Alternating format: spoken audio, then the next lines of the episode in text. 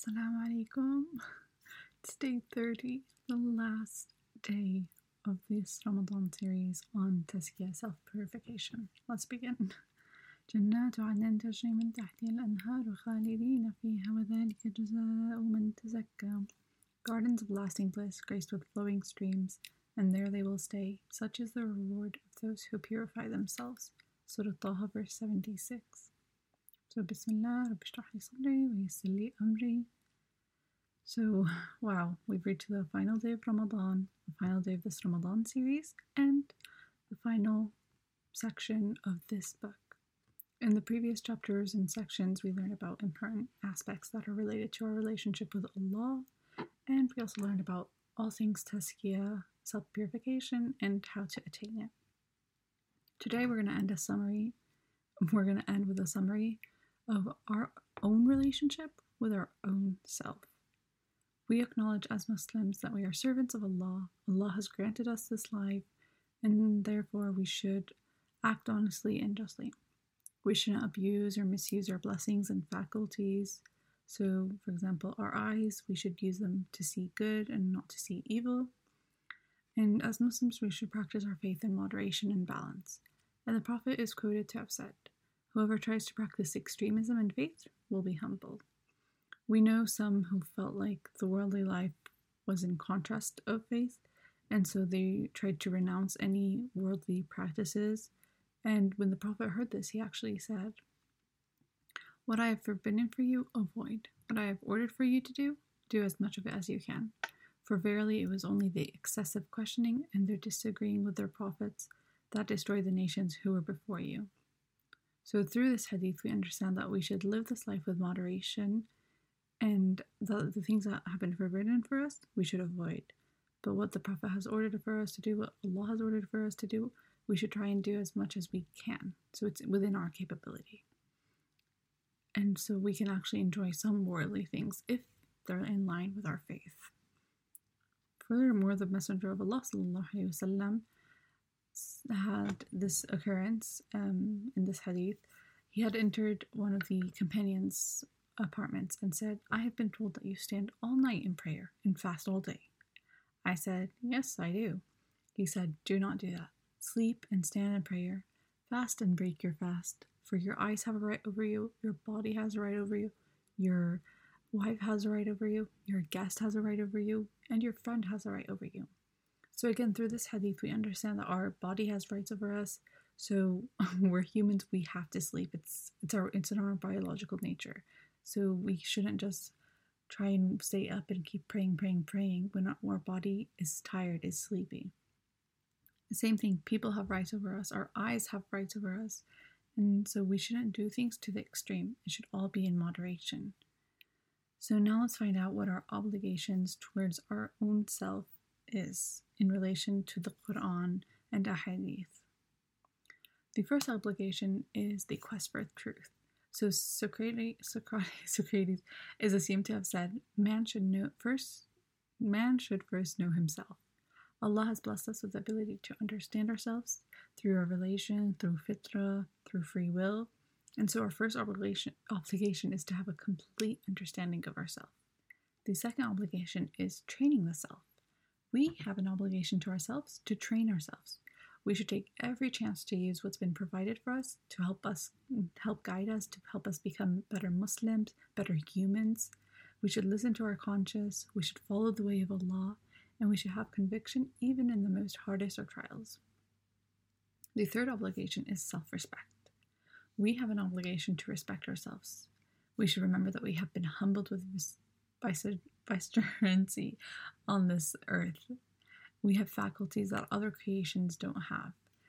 And so we should be humbled. We should understand that there are things that are greater than us, these mountains.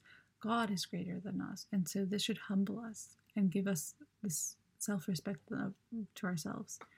If we follow other people, um, if we don't keep an eye on our desires, if we praise everyone and expect to be praised for the littlest of things, then we can't really earn respect. And the fourth obligation is self evaluation. So we should constantly be soul searching and stock taking our deeds, both the good and the bad, because based on our deeds, we will either be rewarded or punished. And so that is an that is the ultimate obligation we owe ourselves, right? To self-evaluate, to reflect on our actions every single day. Um, we can reflect on how we've act, how we've acted and just try and be better versions of ourselves every single day. And there's this verse يا أيها الذين آمنوا اتقوا الله ولا تنظروا نفسا ما قدمت لغد واتقوا الله إن الله خبير بما تعملون O believers, be mindful of Allah, and let every soul look to what deeds it has sent forth for tomorrow, and fear Allah, for certainly Allah is all aware of what you do. So again, this verse is from verse 18 from Al-Hashr and it's reminding us to just constantly be aware of Allah. Allah is Sami' al-Basir, the all-hearing, the all-seeing. So He hears everything we do. He sees everything we do. And so every action that we do, every intention, we should be mindful of Allah. And we should look at what we have done for the deeds of the day that we are going to send forth for the next day if Allah gives us the chance to live. And so we should fear Allah because, again, Allah is Khabir, He is all aware of what we do.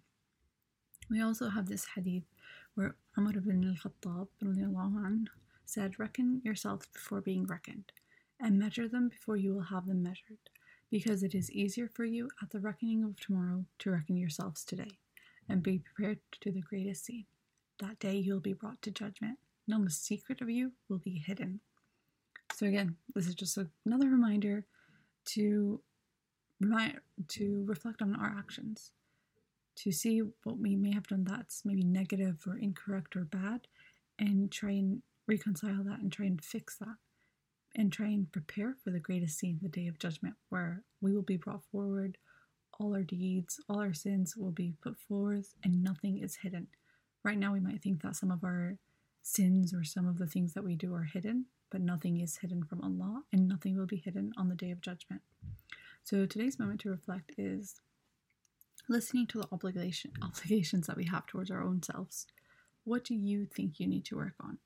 For example, if it's obligation number four, self evaluation, then maybe try and reflect on your conduct of the day before you sleep. So, before you sleep, or when you've got your head on your pillow, think about the day that you've spent. What have you done that was good? Can you continue to do that? What are the things that maybe you want to work on? How can you work on them? How can you improve yourselves? Practice self respect by repenting for your actions, by practicing gratitude towards Allah, which is obligation number three. And obligations one and two, you can understand and train yourself by learning more about the Quran, reflecting on the words of Allah, on Allah's names and attributes. Now for dua. اللهم طهر قلبي من النفاق وعملي من الرياء ولساني من الكذب وعيني من الخيانة فإنك تعلم خائنة الأعين وما تخفي الصدور. O Allah, purify my heart from hypocrisy, my deeds from any kind of ostentation, my tongue from lying, and my eye from treachery. For indeed you know the treachery of the eyes and what the hearts conceal. اللهم آتي نفسي تقواها وزكها زكيها أنت خير من زكاها أنت وليها ومولاها O Allah, grant my soul its piety and purify it. You are the best to purify it. You are its guardian and master. Ameen. Alhamdulillah. Um, anything incorrect is from myself, and all good is from Allah. So forgive me for my shortcomings. Every episode that I've done, I've been trying to have it as a reminder for myself, first and foremost. So I pray that Allah keeps on guiding us and allows us to just walk on this path called life and try and develop this self purification that we need to be better Muslims, better humans. Inshallah, we can be the best that we can, that Allah has allowed us to be. I pray that Allah has accepted your fast if you were able to fast for this Ramadan and also your du'as and any type of act of worship that you've done this Ramadan. May it be accepted. May you continue to have this path of guidance, guidance, and just try and keep doing the good that you've done this month and continue it even after Ramadan has left us. Alhamdulillah. سبحانك اللهم وبحمدك أشهد أن لا إله إلا أنت أستغفرك وأتوب إليك السلام عليكم ورحمة الله وبركاته Ramadan series next year inshallah